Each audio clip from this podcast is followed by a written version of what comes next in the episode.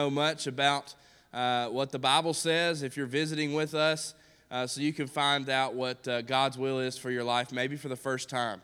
And uh, it's been an amazing weekend thus far. On Friday night, we had a great night of, of study and fellowship, and Saturday night as well, as we've been looking at Jesus. Uh, we've been discussing the love that Jesus has for us, his willingness to sacrifice himself on the cross for us. Uh, that love is, is greater and, and broader than anything we could ever imagine. And uh, on Saturday night, we talked about his understanding, how he's been through everything that we've been through, and how he came and took on flesh and lived the life that we have to live.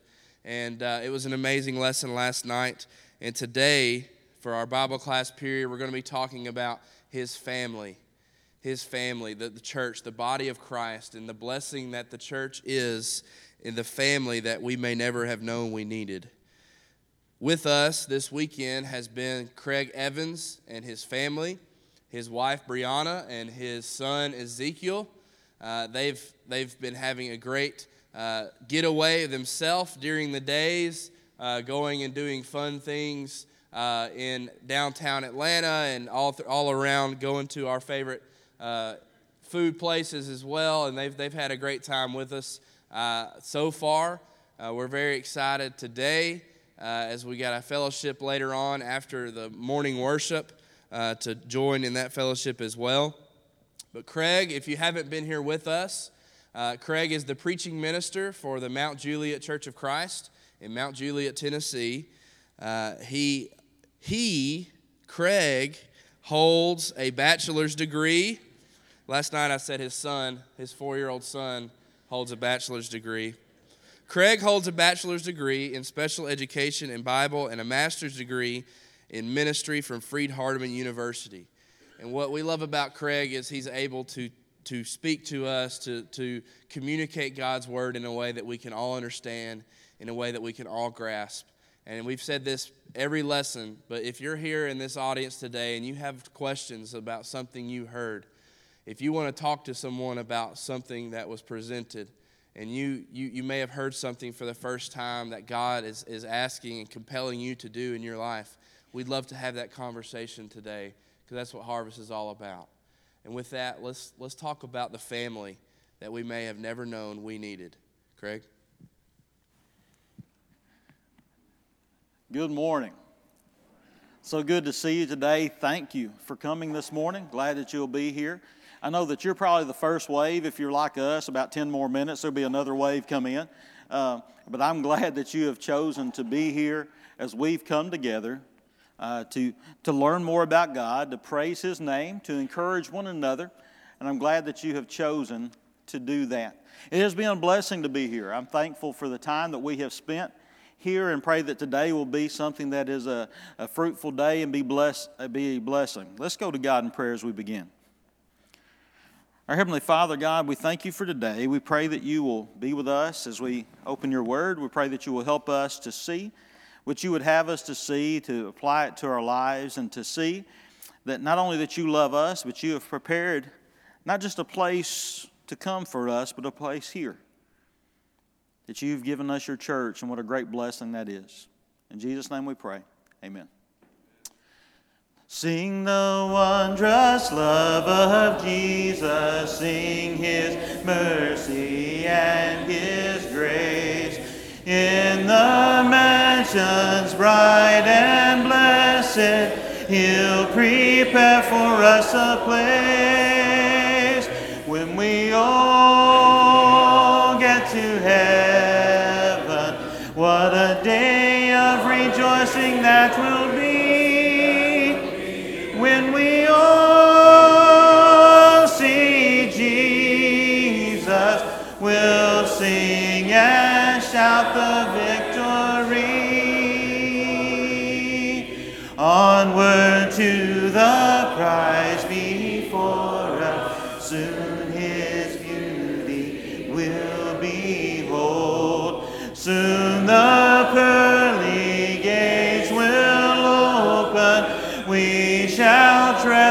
streets of gold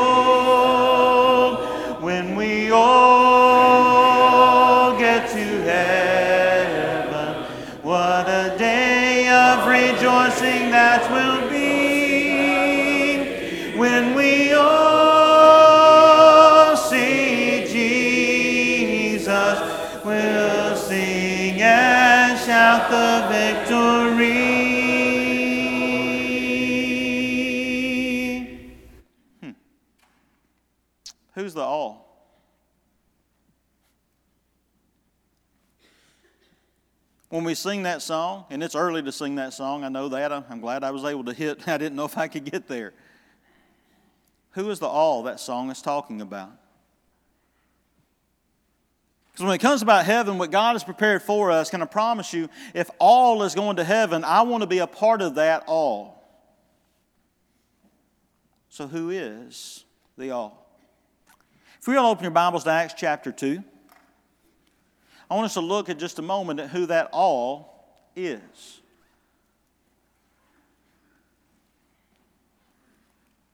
Acts chapter 2. In Acts 2, the, the disciples are preaching. The apostle Paul, uh, Peter is given named credit for this sermon. And as he is preaching, he is preaching to a group of Jewish people, and he has let them know that they have killed the Messiah. They've been looking for the Messiah to come. They have wanted him to come so that they could be uh, delivered. Now, their view of deliverance was not an eternal deliverance. Their view of deliverance was that they would get to basically overtake the Romans and be in charge. That's what they thought would happen when the Messiah comes. Well, the Messiah has, has come and he said, You did not recognize him. And Peter has preached this sermon and he's about to let them know and lower the boom, if you will, on what they need to know about the Messiah. Verse 36 says, Let all the house of Israel know for certain that God has made him both Lord and Christ, this Jesus whom you crucified. Can I tell you? That was a tough thing for them to hear. The Messiah that was promised all the way back in Genesis chapter 3, verse 15, he did come and you killed him. Wow.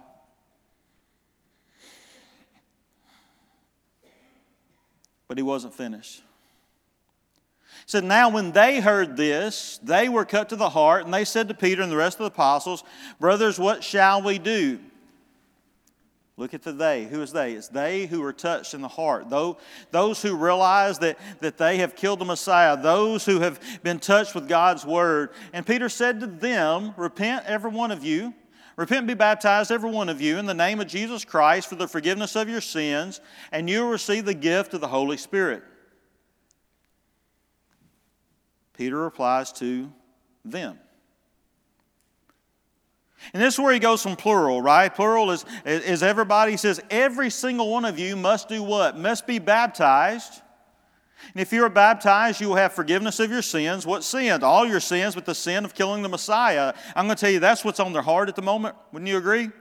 If I've just killed the Messiah, I want to know what to do about it. If I'm guilty of this grave sin, I have killed God on earth, what do I need to do? He said, Repent and be baptized, and you'll see the forgiveness of sins. Secondly, the gift of the Holy Spirit. Now look at this day. For this promise is for you. This is the English Standard Version I'm reading from. If it were something that would help me a little more, this is very country. This is y'all, by the way. This is you, plural. All right? For this promise is for y'all and for y'all's children, and for all who are far off. I'm very happy about that. I'm part of the all right there, right? The all who are far off, and everyone individually whom the Lord calls to himself. And with many other words, he bore witness and continued to exhort them, saying, Save yourselves from this crooked generation. So those who received his word were baptized, and that day they were added about 3,000 souls. And they, devoted themselves to the apostles' teaching and the fellowship and the breaking of bread and prayers. And all came, came upon every soul, and many wonders and signs were being done through the apostles. And all who believed were together and had all things in common. And day by day, attending temple together and breaking bread in their homes, they received their food with glad and generous hearts, praising God and having favor with all the people. And the Lord added to their number day by day those who were being saved. So, who's the all? The all is the 3,000 that day who were baptized for remission of their sins. That's the all.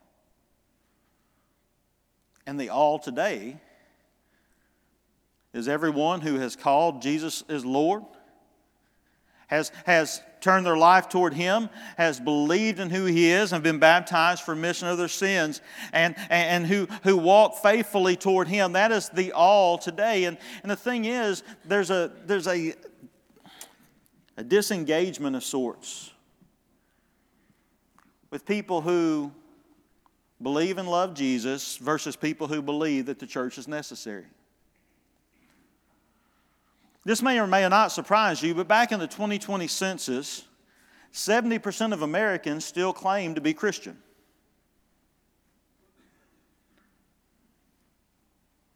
But I will promise you this morning, I hate to say this, that 70% of people who claim to be Christian will not be in any house of worship today.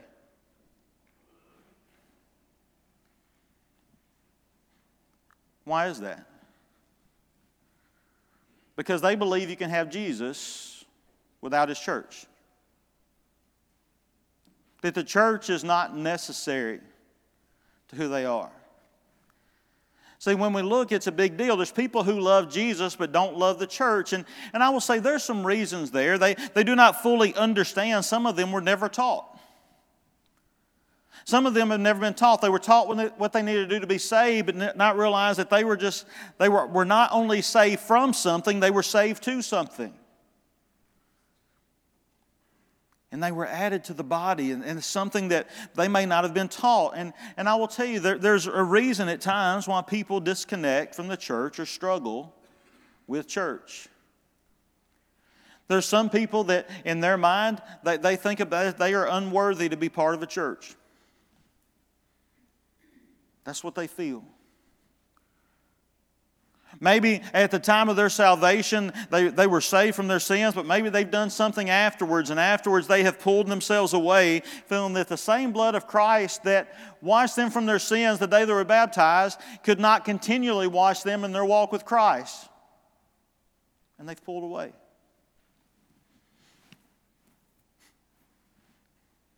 Some blame hypocrites.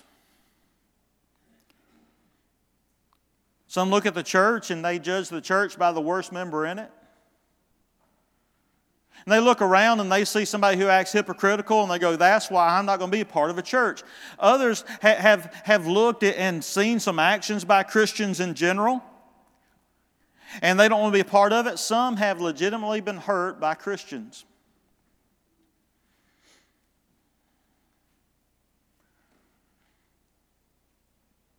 One of the youth ministers that I had when I was in high school, who was incredibly good to me, went from being my youth minister to a youth minister somewhere else to in jail.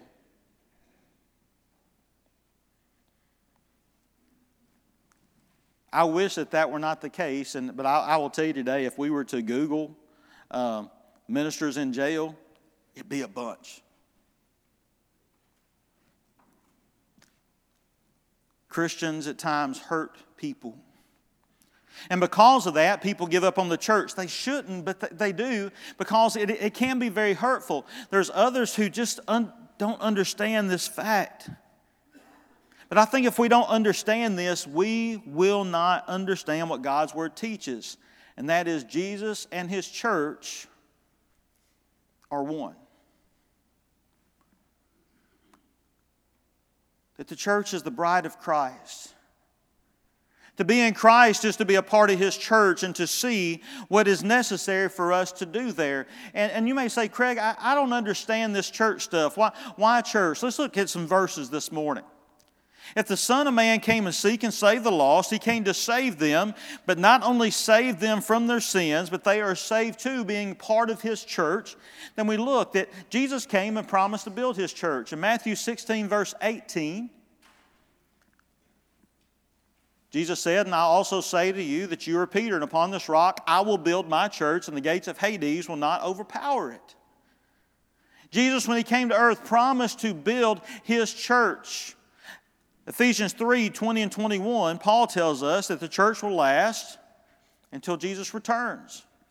Now, to him who is able to do exceedingly abundantly all, beyond all that we could ask or imagine, according to his power that works within us, to him be the glory, the church, and in Christ Jesus to all generations. And amen. The church is the bride of Christ. Paul d- describes the love that Jesus has for the church in Ephesians 5 where he says, Husbands, love your wives as Christ loved the church and gave himself up for her. If Jesus died for the church, shouldn't we want to be part of his church? I know this is a church building, not a church, but for visuals, let us never separate Jesus and his church to realize that, that, that we want to see that Jesus died and the church is his bride, and we want to be a part of that because one of the things is being a Christian is more than just believing in something, it is about belonging. Ephesians 2 19 to 20, uh, 19 through 22 lays out some of the things that we are connected to as brothers and sisters in Christ. So then you are no longer strangers and aliens, but are fellow citizens with the saints and are God's household, of God's household, being built upon the foundation of the apostles and the prophets, Christ Jesus himself being the cornerstone, in whom the whole building, being fitted together, is growing into a holy temple of the Lord, in whom you are being built together into a dwelling place of the Spirit. We are united. I only knew a couple people before I got here this that worship here before I got here this weekend.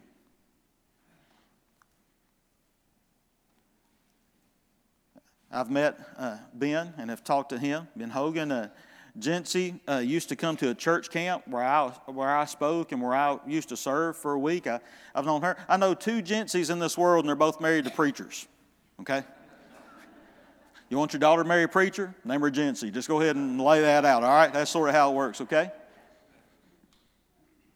I've known Ben and Amelia. They are from Mount Juliet but we're family. We're united by something greater. We're united by the, the blood of Christ, and as we come together, we don't worship together as strangers. We, we worship together as people united in the body of Christ. And, and the thing is, I think it's important for us to realize that God is not calling us to go to church, He's calling us to be His church, the hope of the world. And in doing that, we do gather together as an assembly. We do gather together as a body. We do come together to serve and make a difference. And, and it's important to realize that we, every one of us, needs church, and church needs you. Jesus built a community of believers. Jesus himself, when he came to earth, chose not to make a difference in this world by himself. Have you ever thought about that? The Son of God comes. He is miraculous in what He is able to do. He can do anything He wants. He could have done it all on His own, but that's not what He chose to do. He chose to go and to preach and to call people to follow Him, and they did. How did He do that? He did that by, by, by doing some things that I think we can learn today to help us see the beauty of the church and also how we function as a church, how we function as the family of God. In Matthew 10, verses 2 through 4, says that, that now the names of the 12 apostles are these. First, Simon, who is called Peter, and Andrew, his brother, and James, the son of Zebedee, and John, his brother, and Philip and Bartholomew, and Thomas and Matthew, the tax collector, James, the son of Alphaeus, and Thaddeus, and Simon the zealot, and Judas Iscariot, the one who betrayed him. Jesus called them one by one Peter, Andrew, James, and John, right? We, we know that, that he has called these people to follow, and they did. How does he do this? One, he showed attention to them. He called them individually, right? He sees some fishermen on the shore, says, What? Come follow me. He chose men from, from different backgrounds economic, educational, uh, and, and different social statuses. And He does what? Calls them to follow Him. He gives them attention. Matthew, follow me. Not only that, He creates a community of belonging. In Mark 3, verses 13 to 15, he went up on the mountain and summoned those who he himself wanted, and they came with him, and he appointed the twelve so that they would be with him, that, and that he could send them out to preach and having the authority to cast out demons. Don't miss this. They went from being individuals to a what? To a they. Okay? They became a group, a family.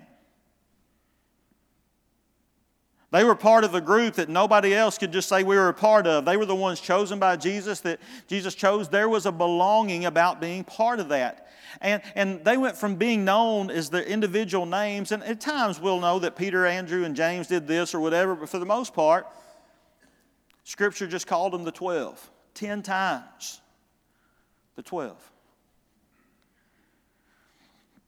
Why? Because they became a body of believers that followed Jesus. There was belonging there. And it's pretty incredible he did that. So we, we see somebody like Matthew, a tax collector, and we see Simon the zealot.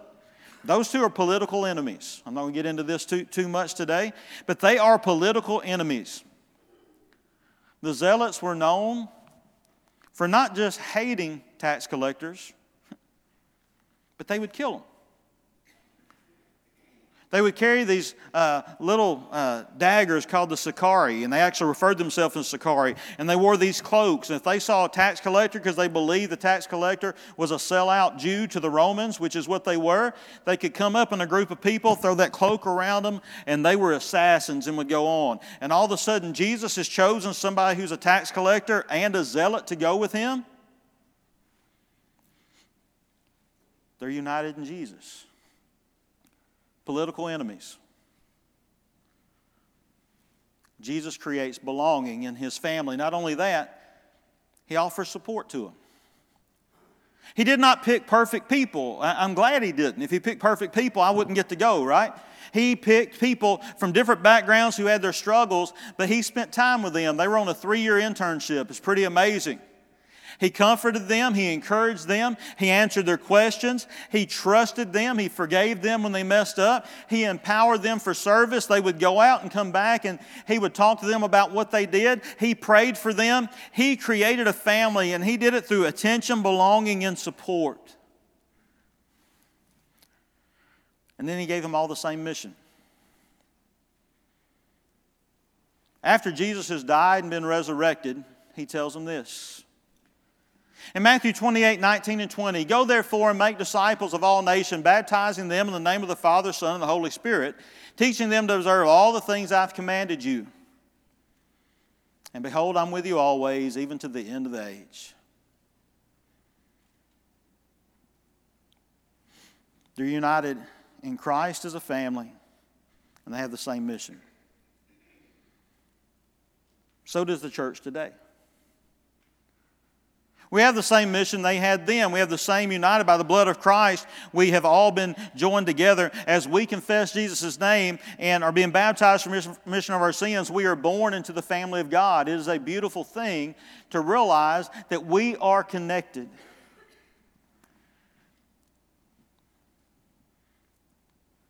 Jesus' success rate with his disciples 11 out of 12 remain faithful. Free will's hard, by the way, but that's its own discussion too. So for us, can you imagine Jesus calling the disciples in and and, and all, all, of a sudden he said, Peter, I'm calling you. He said, Man, I don't want to be here with my brother Andrew. We fight all the time. We're, I don't want to be a part of the group. No, no, no, no, no. We're part of the group because of who the group leader is because of Jesus. And so we want to be united in Him. How do we follow Jesus in this same way? How do we strengthen his body of believers? How do we help people? This morning, you may be searching for a church family. You may not even know you need one. I hope that after today, you see that you need a Savior, you need a church family. But I think we do the same thing. We do it through, first of all, we do the same thing through showing attention.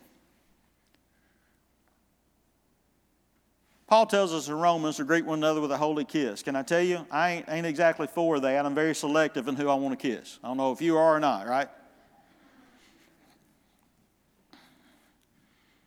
My wife grew up um, in Chile. Her parents were missionaries there for about 21 years.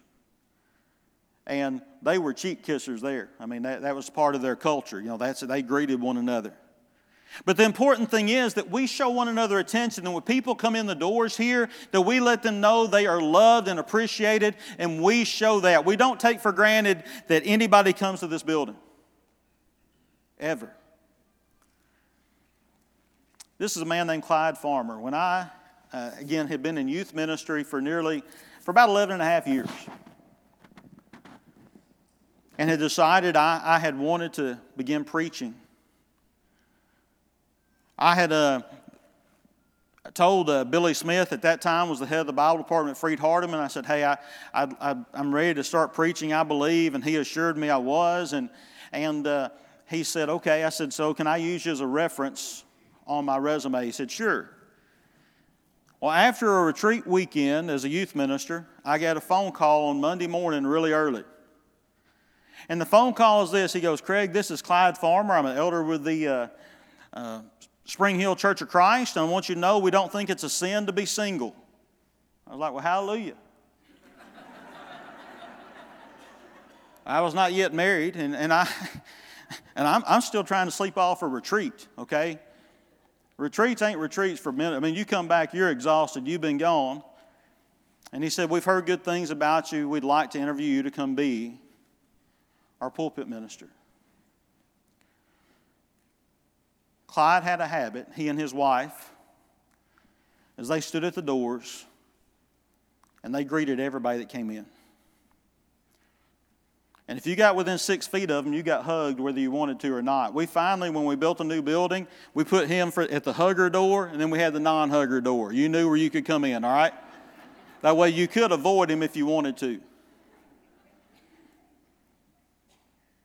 His wife gave the best hugs. Uh, you'd come in and, and she would hug you and she'd pat you down. I'd always check for my wallet. I didn't know if she got it or not.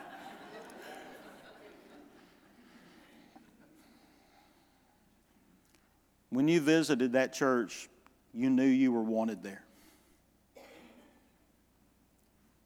Because he showed attention. She showed attention. It's important that we, as part of God's family, show attention. People need to know that they're loved and they're important. Can I tell you, people want that in this world? They are not cared for in other places. They go to a job that does not appreciate them. Sometimes they come home to a home that doesn't appreciate them. Sometimes they're in life with, a, with in looking for friends and looking for different things. They need to know that there is a group of people who loves and appreciates them and is thankful that they are there. And that should be his church family. Not only do we need to show attention, we need to create belonging. Belongings are a big deal. As Brene Brown has said this there's nothing better than a warm embrace of belonging that you get when you're a part of something that you love and believe in. She's not talking about church, but I am. It's beautiful. Belonging's a big deal. And I think it's challenging because, and again, so many people feel that they don't belong in this world. We talked last night about how many people feel disconnected and how many people do not feel like anybody knows them or really cares for them, that all relationships are superficial. They need to know that they are a part of something greater and that there is belonging. And, and there's something that we need to know that we need people. Jesus knew this. Why did he come to establish a church? He didn't just come to save people. Again, we must be saved for our sins. He came and he said the best way to accomplish his will on earth is to be united with other believers and be a family. This is an interesting study, the Alameda County study. They studied 7,000 people for over nine years. His researchers found that the most isolated people were three times more likely to die than those with strong relational connections. People who are more isolated have more depression, more health issues. Harvard researcher Robert Putnam notes that if you belong to no groups and decide to join one, you cut your risk of dying in half over the next year. Listen, this was done before COVID shutdown. I mean, this guy was a prophet, don't you agree? How many people struggled more during that time of isolation? So much more.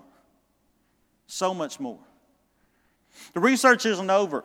He said, uh, people who had bad health habits, such as smoking, poor eating habits, obesity, or alcohol use, but strong social ties, lived significantly longer than people who had great health habits but we're isolated.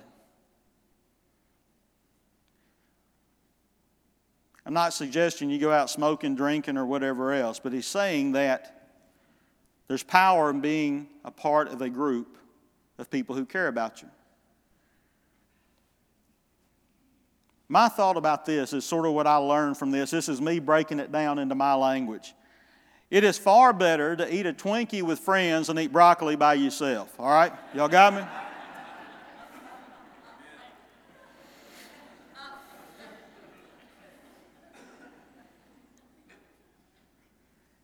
I just know that more people showed up for the ice cream than they did the fruit. Okay, I, I, I was here both nights, all right? And more people are here for fried chicken day than all of it, so. We need each other.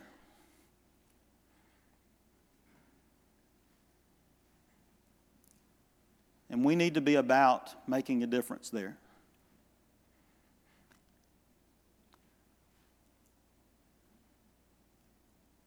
Madalyn Murray O'Hair is one of the reasons that prayer has been outlawed in schools. It's her lawsuit. Some of you in here are old enough to know who that is and remember that. Listen, prayer is not outlawed in schools. As long as there are tests, there will always be prayer. All right? But the principal or teacher can't lead it over the loudspeaker. It was interesting. She was a devout atheist. She was somebody who was incredibly outspoken. And after she died, people found her journals. And there was a phrase in her journals that was written in the margins over and over and over again. Do you know what it was? It said, Would somebody somewhere please just love me? Let that sit in for a second. A life without God for her equaled a life of loneliness. Even though she had a group of people around her, they, she had a, a group that came together and a group of so called friends. It was one of those friends that took her life. We can go on with all this. And, and there's a, a need to be loved, there needs to be a sense of belonging. And also, we need to be a group of people who encourage one another, who support. This quote here should really help us. It says the church should be a community where messed up people are welcome. Outcasts are loved, and underdogs find a champion. The hopeless find hope, and the friendless find a friend. Sometimes we expect people to get their life completely cleaned up before they become part of a church. I, I don't think that's what the Bible teaches. If we got to get perfect before we get here, then why do we need Jesus?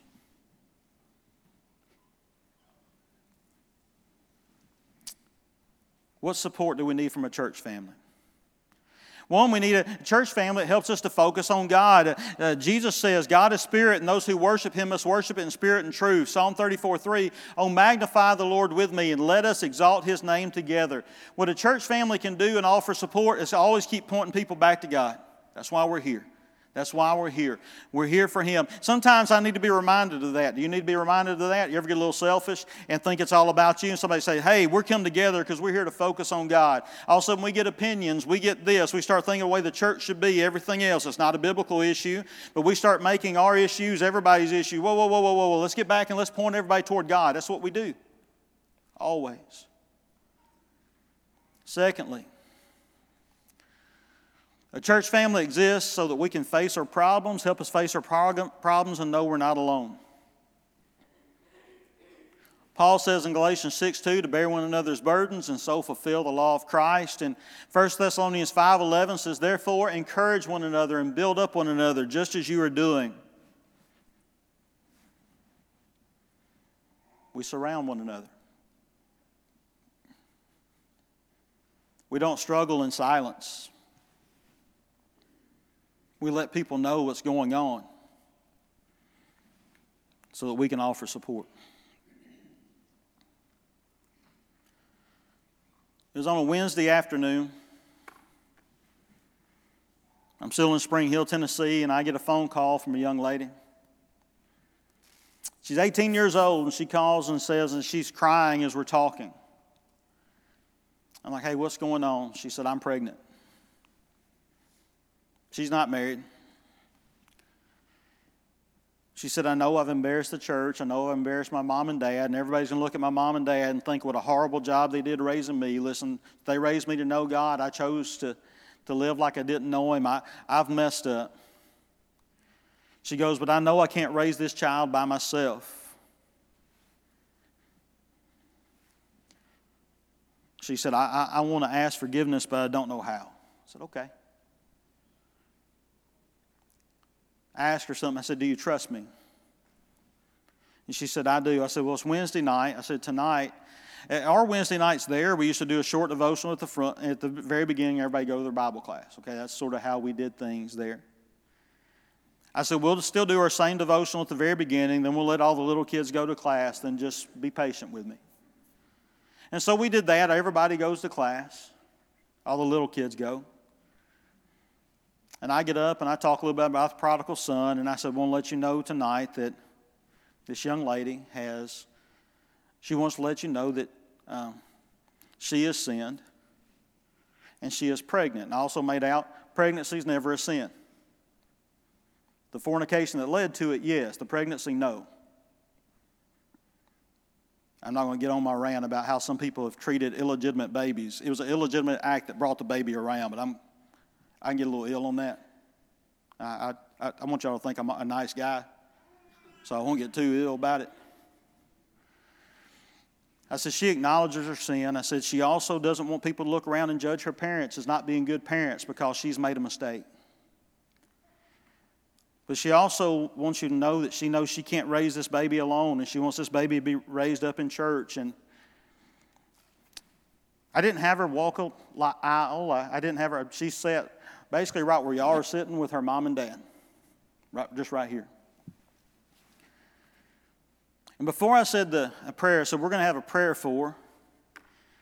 And I just said, hey, if you'd like to let her know she's loved and appreciated or whatever, if you would like to move over there around her and surround her, that'd be great. All of a sudden, everybody got up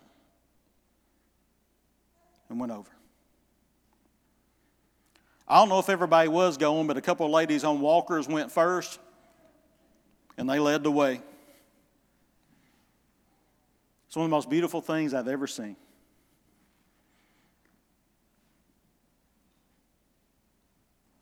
And last I checked on her, her and her husband and her three children are part of a church family every week. There's two parts to that. One, she let her church family know she needed them. And two, they responded with love.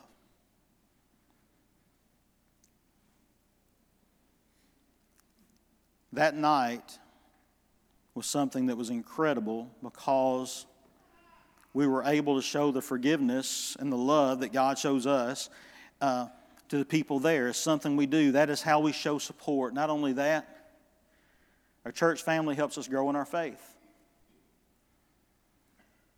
Hebrews 6 1, uh, the Hebrew writer tells the, the, the Hebrew church says, uh, Therefore, leaving the elementary teaching about the Christ, let us press on to maturity, not laying again the foundation of repentance from dead works and faith and of faith toward God. He says, Let us continue, let us grow. When we become Christians, we're newborns. And I, can I tell you, I think it's intimidating at times to come be a part of a worship service where it looks like everybody's already got it all figured out. We dress in ways today we don't usually dress during the week. I don't leave all my ties tied, okay? But usually I'm, I'm, I'm a suit on Sundays and funerals. And weddings if asked to, right? But we come today, and the people who lead prayer, they will lead beautiful prayers. They have this ability. People who lead singing, the people who are up front, the people who teach. And sometimes we can become so intimidated. And, and what people don't realize is that the people who do that didn't get that way overnight. That a church family is to help us grow in our faith. In a neat book I read several years ago, um, of the whole book, there was one chapter that was really helpful. Sometimes that's the case. And this person uh, said, This is how we help people grow in their faith. One, he said, You need a church that focuses on practical teaching and application of Scripture. In other words, we see Scripture as God's Word. How do I live differently now that I know it, right? How do I live differently? How do I apply my life so I live more like Christ? If we want to grow in our faith, we're, we're a church that wants to help people see who God is and to live more like Jesus, to love more like Jesus, and to be that way and let God's word. So we need practical teaching and application. Secondly, he said we need our own private disciplines. We need private disciplines, the time where we do sit down with God's Word and read it and let it change us and pray to Him and spend time in solitude and spend times in service. These things are a big deal to help us grow. Nobody else can go to the gym for us, right? We do that ourselves. If we want a church that, that helps us grow, we also have to realize it's important, I think, for everybody to be involved in a ministry. Sometimes that ministry is a formal ministry through the church. Can I tell you, if you haven't seen the back wall back here that I know was put together for this weekend, it has all the flowers, flyers, not flowers, I know I'm country, okay? All the flyers for all the different ministries, look at it because it tells you a way you can be involved. But I love that there are many ministries that people do just their own thing. They point people to Jesus through it. My mama is incredibly artsy. She also can't sit still. So even though my mom still works, when, when she's sitting there watching TV after she finishes work, she starts making these blankets with her hand. It's a, these huge, super soft blankets. And she makes them at rapid speed. I don't know how many I've given away to some of our uh, widows at our congregation. And when she gets so many of them, she goes, Do you want these right now? I'm like, Well, I still got some. And she'll take them to a women's shelter and drop off 30 or 40 at a time. That's her ministry, that's what she does.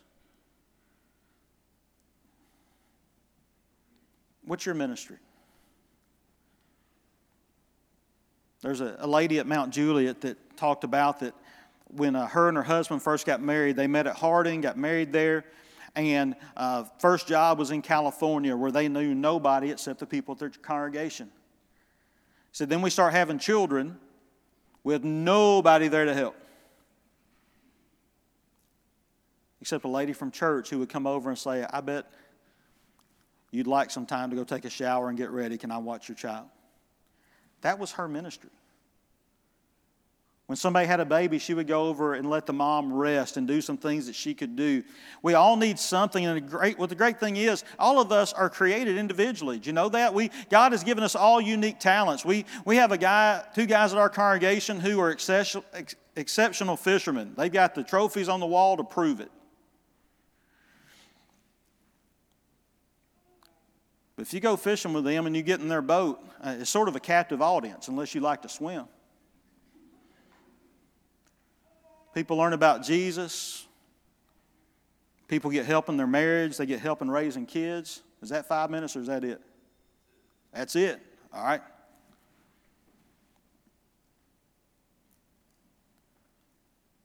Can I tell you, a church is a place of love. It is a place where we get to experience the love and we get to show the love Jesus has given us.